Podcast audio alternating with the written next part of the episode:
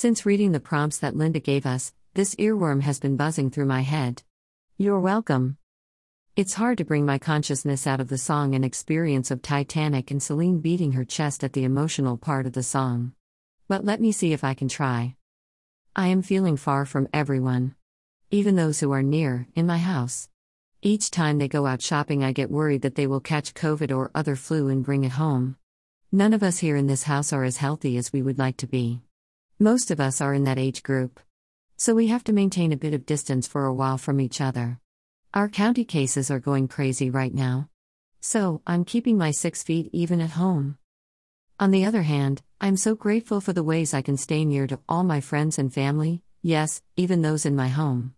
It is not uncommon for my husband and I to text each other from other rooms of the house.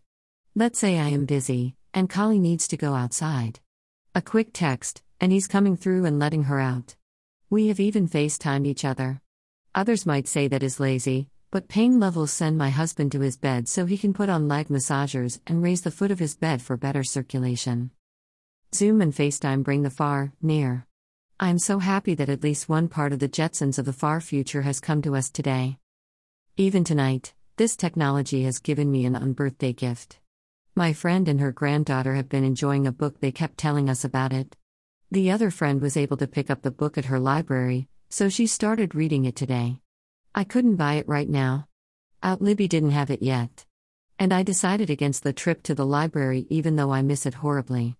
My friend ordered and sent the Kindle version, so I start to read this tonight, if I finish my other book, or tomorrow night. Near slash far friends and family warm my heart and soul. Amazon. I can't wait to read of this adventure far, far away yet near.